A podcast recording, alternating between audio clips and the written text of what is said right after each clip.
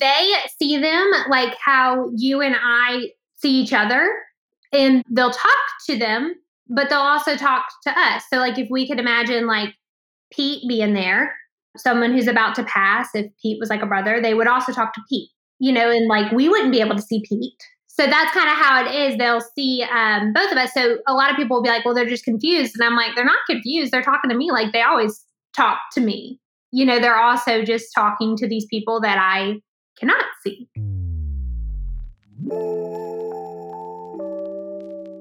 What's up, y'all? This episode, I am joined with Nurse Hadley, who is a registered nurse with specialty in hospice and palliative care in Louisiana. She's built an impressive following online and for damn good reason. She shares her stories and lessons from her time with patients who are dying and speaks on what her patients saw as they approached death.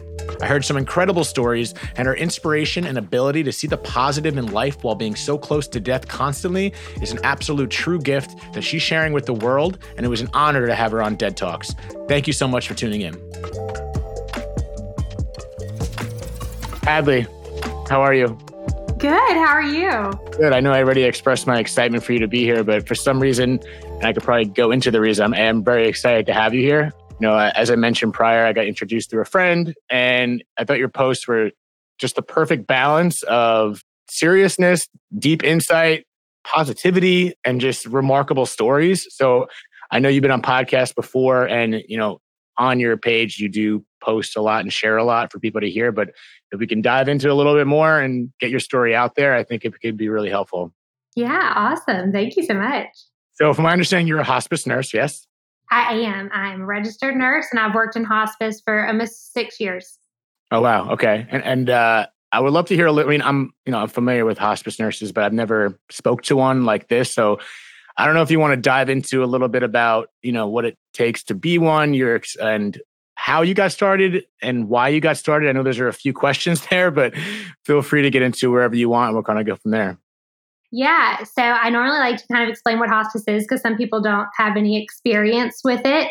So, of course, whenever you get a terminal illness such as like cancer or dementia or just anything that, you know, is what happens at the end of life, you can, of course, try all the treatments that you want to, such as chemotherapy, surgeries, things like that. And then, whenever doctors either say it's not working anymore or you say, I'm sick of this, you can come on hospice and you don't have to go to the hospital anymore. You don't have to do surgeries. We're not going to poke and prod you anymore. Our goal is just to make you comfortable. We will come to you in your home so you get to focus on being with your family and just enjoying life instead of, you know, living life in the hospital constantly getting treatments and such. So, absolutely love it. That's what I do. I go to people's homes and I have usually about 12 patients at a time and my week just consists of going to see them. We're also on call 24 7. So all the nurses rotate that call, you know, after hours. And we're there for any emergency. So instead of calling 911, you call us. And we come out there, and our patients are, you know, we become like part of the family too at the end. I mean, it's so intimate to get to go into people's homes you know, meet all of their family and be in their home. It's such a different type of nursing that I just love. And a lot of people don't understand how personal it gets. Yeah, and that's what I was curious about is the is how personal it gets. I wasn't sure if there was a challenge of maybe not getting too close. Are you not supposed to get too close? And also, it's probably impossible not to get too close. And uh, do you have trouble with that, or is that a challenge, or do you prefer to get that close, or is it? You know, I know that's a loaded question again, but where are you in regards to balancing that? you just go full fledged in and and let it take you?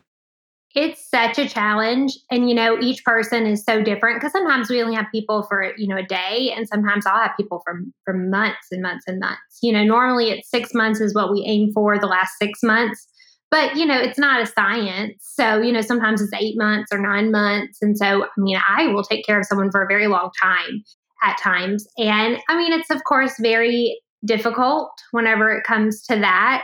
But, you know, luckily, whenever you have these people, you're not dealing with death usually every day. Usually, I'd say my patient dies.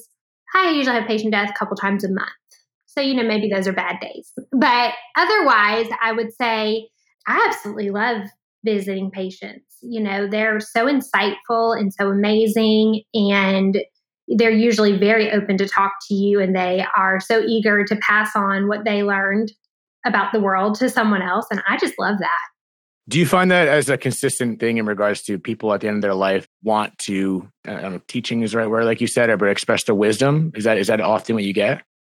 Yeah, I think a lot of them do, especially the ones that you have for a little bit and you're able to get their pain under control. Because, of course, whenever they're in pain, no one wants to talk to anyone. They just, you know, yeah, they don't, they're mad.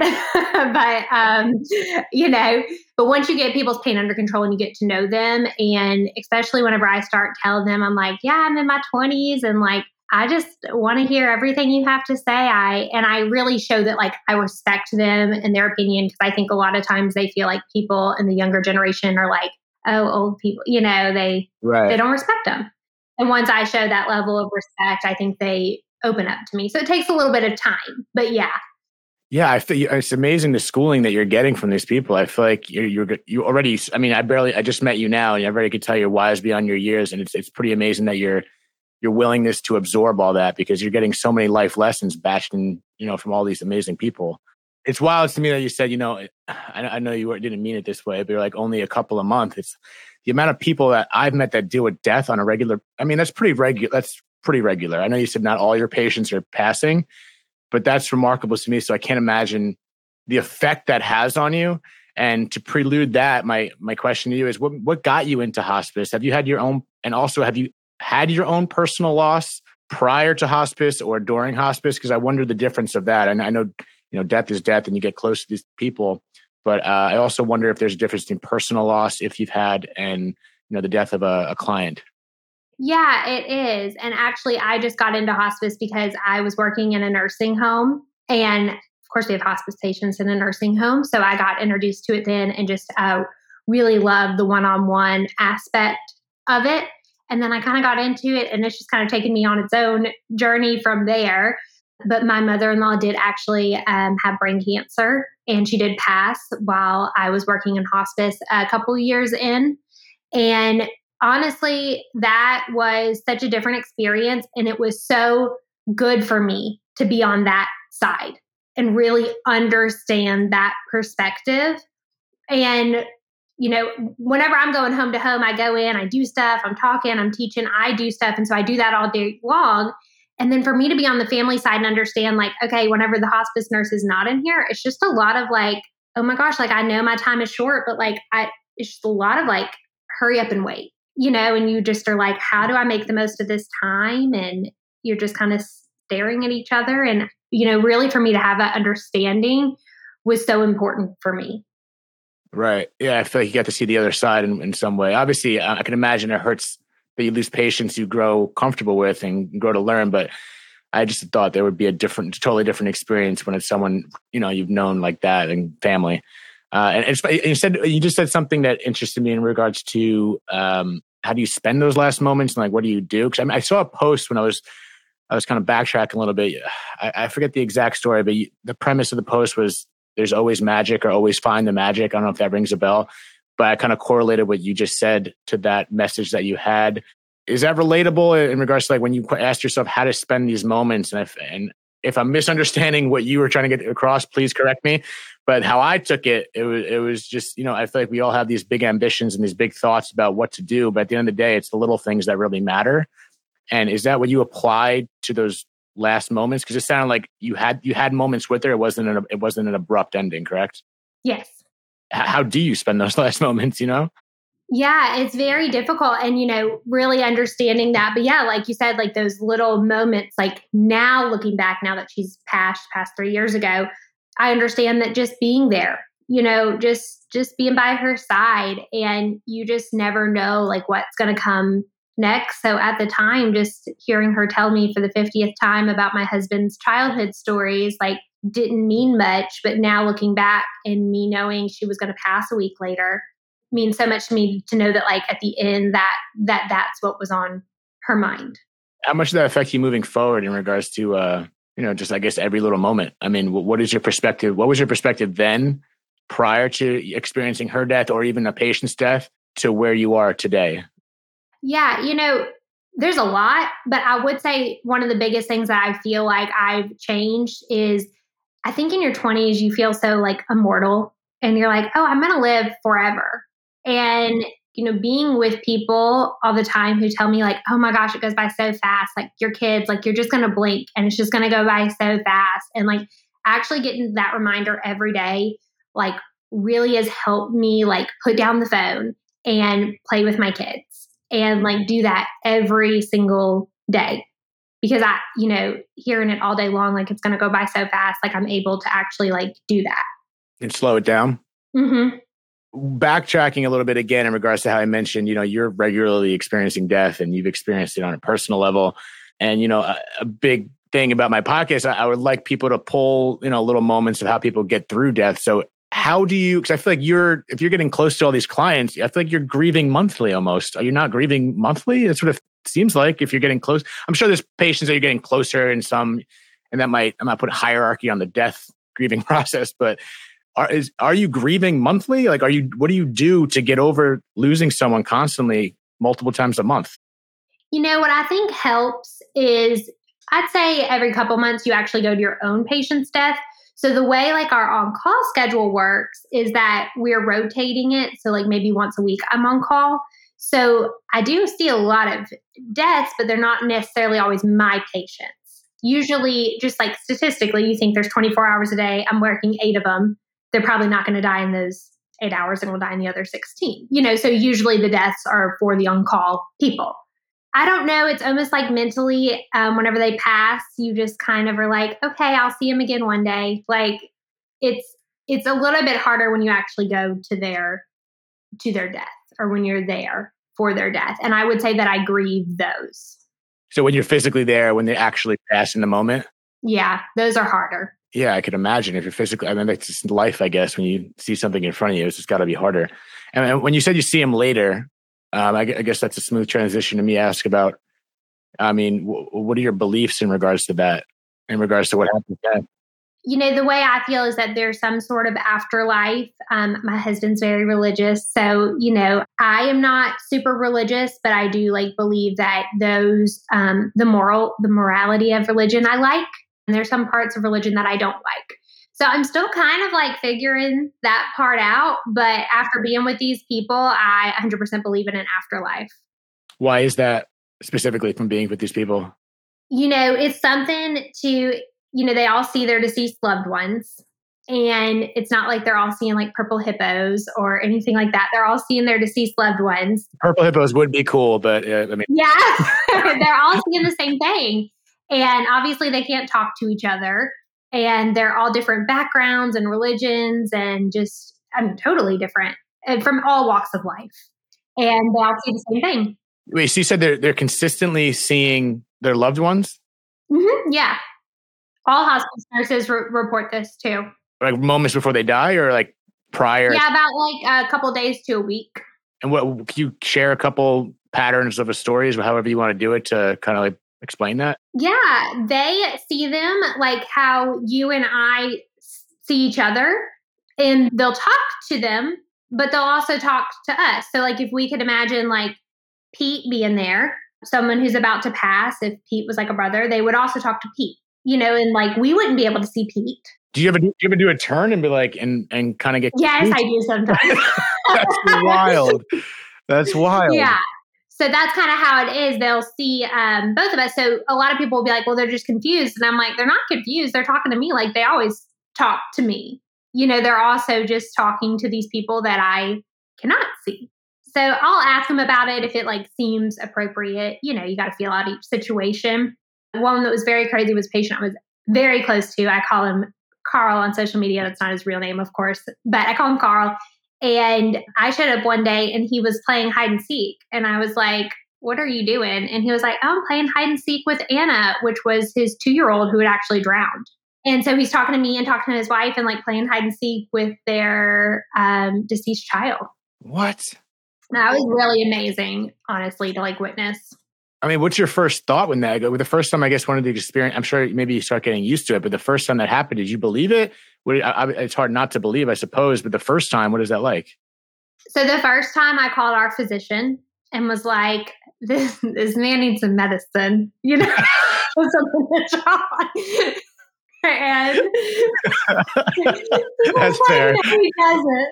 Yeah, that's a fair response. That's a fair response. I was curious. So I was like, I, I would double check, like lower the morphine or something. But that's I, that's that's crazy to me because once you see the consistencies and the patterns and people saying the same thing, how the hell are you supposed to deny that? Like, what do you? Were they all making it up? Right. Did you ever? Did some of these people like immediately comfort comforted? Are they scared? They're never scared. So yeah, I mean, I I think it's very comforting. Oh my god, that's kind of a relief because I, I, I figure if, if I I'm trying to picture myself on my deathbed, if I saw my dad, I mean, I guess that is comforting. Mm-hmm. Whether it's real or not, I guess that has to be comforting if it's you're seeing your loved one. That's amazing. They're yeah, they're very comforted. Sometimes they'll tell them they're going on a trip, but they never really seem to understand that like they're not there. So, which is why I believe that they see them like they see us, and the way they interact with them is just like they interact with us. Oh wow! So you are saying that they literally think they're side by side, but they're conscious of the fact that, that of their state, right? They're not thinking that they're actually physically here. They just know that their time is up. Yeah. Oh my god!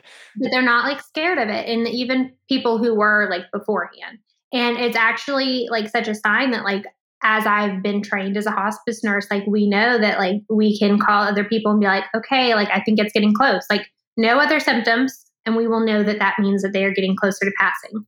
So you strictly rely on on that experience to be like, okay, their moment's coming. Usually, we'll see that, and then they'll start to decline, like from there. Oh my god, this is literally like the movie Ghost, Demi Moore and Patrick Swayze. It's like exactly what it is. I feel like. Yeah, it's very cool. Honestly, it's like very neat to witness. And of course, some people um, are at that point unconscious, so it doesn't happen with everyone. But most people who can talk to us, you know, will report that. Have you had any uh, stories? I'm just curious from people that uh, like, really aren't religious or spiritual, and then they've had that experience with seeing their loved one, and you could, and they whether they explained or you noticed it, where they were their eyes were opened and be like, "Holy shit!" Like that kind of does that make sense? Yeah, they'll usually be like. So I had one woman who was not religious at all, and her sister was caring for her, and her sister went out of the room, and she was like, "Hadley, I think I'm crazy," and she was like my mom is right there. And I was like, I don't think you're crazy. I really don't think you're crazy. Like, just talk to her. Like, it's okay. I really don't think you're crazy. So they usually are just like kind of confused. That was one of my only ones I've ever had that like understood, like, this is not supposed to be happening. that's so, that's, so crazy. I mean, I, I, I think that's a really good thing. I mean, that, that kind of, it's hard to dismiss. And at the same time, it definitely, I don't even know what to say because I, I, believe I believe there's something after, and I you know story after story. But especially when you hear someone like you that's been so close to death, it's it's really hard to argue, and it's comforting but also terrifying at the same time. It's like, what the hell are we doing after that? Like, what do what do we do for what are we doing? We just hang out and sit there in the abyss. that I don't understand. That's what kind of freaks me out. No, you know, I don't know either. One of the one of the most comforting though is I did have someone who was close and she was talking to some deceased family members and also me. And she was like, I just want to let you know there's there's a lot of people waiting for you on the other side. And I was like, oh, that's so sweet. oh my God.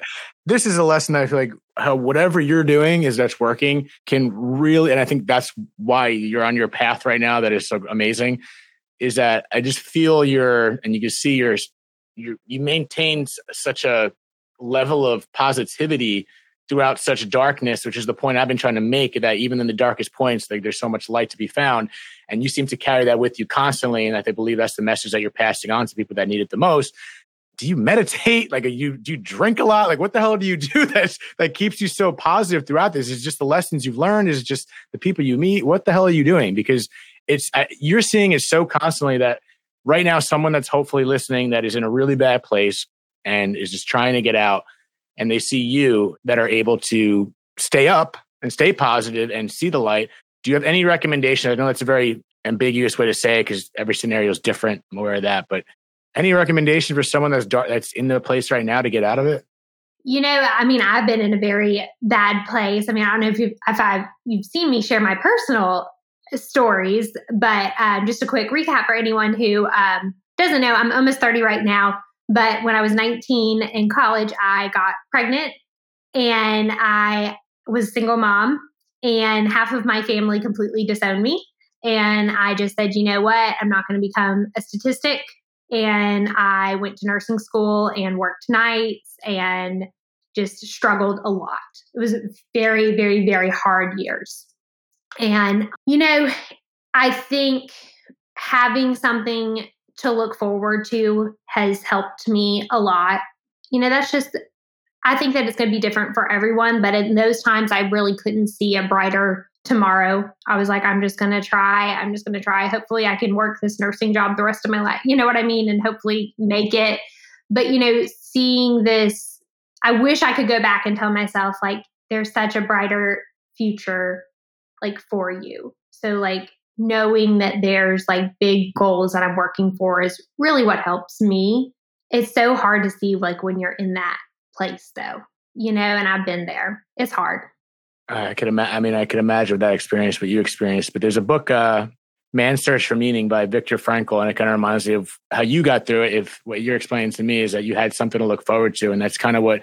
So I don't know if you're how, if maybe you're familiar with the book, or hopefully I'm not butchering it for people that have read it. But he, he was in the Holocaust, and what got him through it, and what he noticed as consistencies of those that survived was they had something. They had. Whether it was a loved one or something they wanted to do. They had something in the future that was keeping them alive.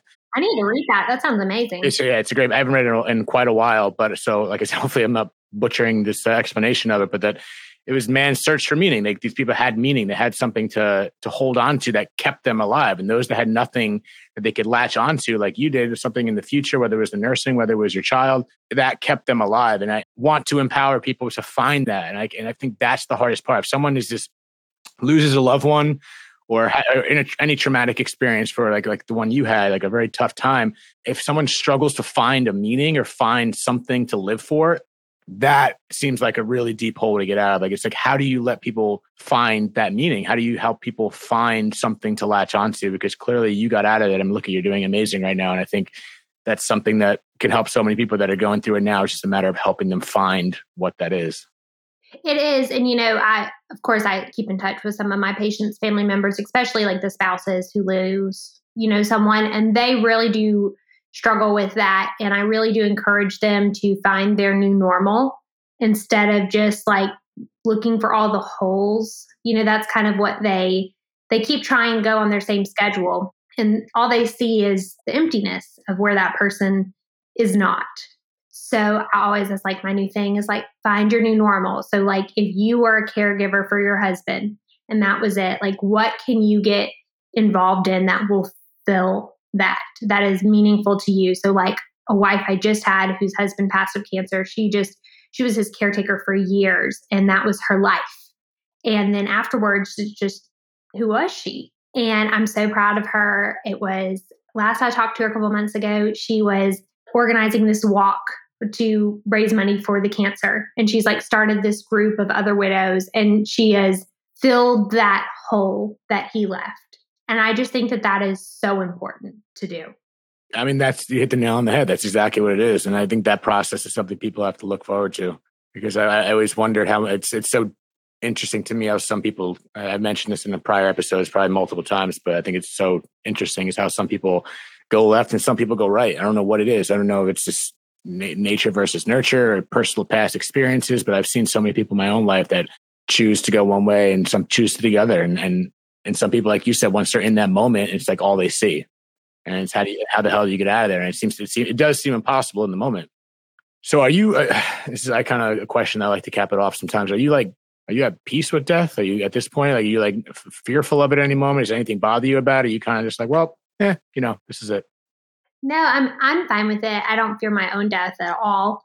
Really, the only thing that I I'm afraid of is my husband passing and having to find that new normal without him. I don't want to have to do that. you know, that's just something I don't. That would be my only fear as far as death is like we talked about when I see my future, I see it with my husband and you know that that is really the only fear that I have. But as far as my own death, no, I'm I'm fine with it. Yeah, I think that's I think that's pretty fair. It's it's it's, it's funny because it's not funny. I don't know. It's not funny at all, actually. But uh, I say that all the time. I mean, most of the time, the dark shit is kind of funny to me, but you know, in a respectful way. Anyway, um, it is. It's, it's when you do think about. I think most time we think about death, it's uh, you know, I'm my death, my death, I'm dead, what happens? But there's such a residual effect when someone dies. It's like, okay, that person died, they experienced a death, but the the cascading ripple effect of the people that in their lives is really what lingers. You know what I mean? It's like the people that are left with the death afterwards. I feel like the people that die almost got it off easy. Granted, I don't know what the hell happens yeah. after. I don't know what happens after. I would, I'm, I believe it's something bigger and grander. But it's like, damn, like we're the we're the ones left with the shit to deal with, and I, I don't want to make that sound selfish from the people mourning, but you know, it's true. It's like God forbid, like God forbid your your husband passes first. Like my mom, my mom lost her husband first um, at a at a young age, you know, and and then what the hell do you do? So I mean, I, it's it is a it's like not the fear of death sometimes, it's like the fear of the effect of death. It's so true. And you know, we don't we don't give enough care to the caregivers in our country, in my opinion. They are just so unrecognized and they, like you said, are just it is so hard. It's just this big gaping hole and people don't really like understand it's like, oh, that's sad. And it's not just like the funeral, it's the Tuesday, six months later, that y'all were supposed to be leaving for vacation or having coffee alone every morning. It's just these holes that they leave, and it's just like a constant punch in the gut that people don't understand. Yeah, and I feel like it's hard to understand unless you're experiencing it or uh, or you know hearing it through stories. So I think that's the importance of hearing it. I don't even know. It's remarkable as to what you do, and uh, anyone in your position, like I said, it, it, like you said, I mean, it is very undershadowed because I get the emotional toll. Like I said, just going through your own loss obviously is a little different and it's pain wrenching, but to see it constantly is just, and to, to maintain that state that you're in is, is tremendous. And I really think people in your position that can be applied to people that are grieving individually and so much and, and, and show that you can get through it. Is there anything for the caregivers, like in your position in regards to, I don't know, I don't want to say psychiatric help, but just like to talk? Is there a place to talk? Is there like a safe place? Yeah, there's grief support groups in almost every city. And I always recommend that people go and at least like try to find some other people that they can relate to. I think it's so important to not feel so so alone. Okay, well, I'm glad you're on my podcast. That's kind of a big deal. I'm trying to people hear your position and your perspective, and I, I do believe that. I mean, I don't want to say misery loves company, but uh, association and and finding someone else dealing with the same thing is comforting, whether it's apples to apples or not just hearing how someone got through it. Oh my God, you feel the same way, whether it's the same experience, is a comfort. Like you said, it's, it's important not to feel alone. And it's remarkable how we can feel alone in such a big world. But, you know, I'm personally grateful to have amazing people in my life, and not everyone has that. So I, I think what you're doing is amazing. And I, I truly hope that um, I hope, and it seems like you are going to continue to do the messaging that you're doing. I'm blessed to have you on this podcast. I hope this reaches more people. And if there's anything I could ever do for you, please let me know because the what your your mission that you're on right now, I'm a big believer in it. I love your tonality. I love your positivity. I love your perspectives. I think it's going to help so many people. And um, I don't know if you have anything that you want to get off your chest that we didn't cover. The only thing is, I'm my next step is writing a book. I'm working on it now with Penguin Random House, and so it should be out in about a year and it will cover some of the stories that really changed my opinion on the afterlife, my opinion on my outlook on life, just those, like we talked about, those really life changing patients. Oh my God. That's, I cannot wait to read that. You said one year away? Yep, I'm writing it right now. So about a year. Congratulations. That's amazing. Thank you. And how else can people find you? I know some uh, some of your outlets, but if you want to just drop some lines, I'll put it in the link below and everything. But uh, if you want to give yourself a little plug again, that'd be great yeah, I'm Nurse Hadley everywhere. I'm biggest on TikTok and it's just Nurse Hadley, Instagram too. There you go. All right. You're amazing. Thank you so much for doing this. I really appreciate it. And I, I know a lot of people are going to pull off from this as they already are. Thank you for having me.